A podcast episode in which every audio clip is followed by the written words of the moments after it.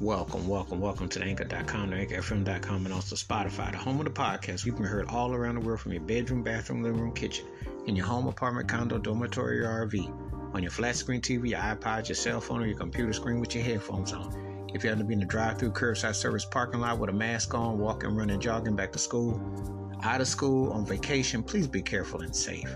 Again, you can hear this episode on anchor.com, anchorfm.com, or Spotify, or whatever service provider you're listening to. Thank you for much continued support. Now on with the episode.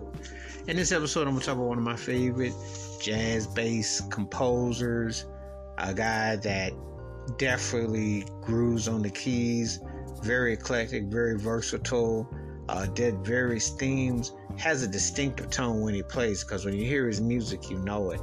And this guy is also one of the most important uh, artists for hip hop because as music, it's funny how it bypassed one generation, but another generation grooved on it, has ran with it. And if you listen to his catalog, you know exactly what I'm talking about because a lot of his songs was used by who's who in hip hop, especially in the 80s, and it's been used since. But anyway, on this particular song, I'm going to talk about the great Bob James and the song Angela, which was the taxi cab theme song with, the, with Danny DeVito back in the day. You know, and uh, show out in New, in New York and what have you. Used to watch that show back in the day. And the theme song was always spot on. It put you in that frame of mind, the touchness of it. Taxi Cab, the style, you know, is a certain lushness, a certain take on the city and the lights and the vibe and the view. And he definitely captured that in this particular piece. Bob James had a very distinctive tone and uh, composition, which it gives you like a backdrop, like you can almost sense that you're riding and you give you a feel. That's what the artistry does when you're playing an instrument, but also the tone that you set.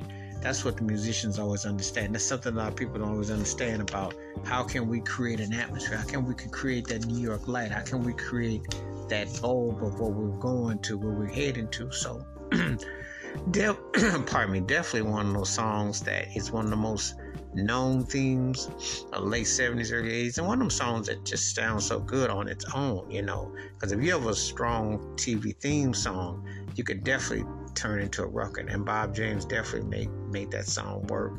Love the chords, love the structure of it, like the feel of it, the tone of it.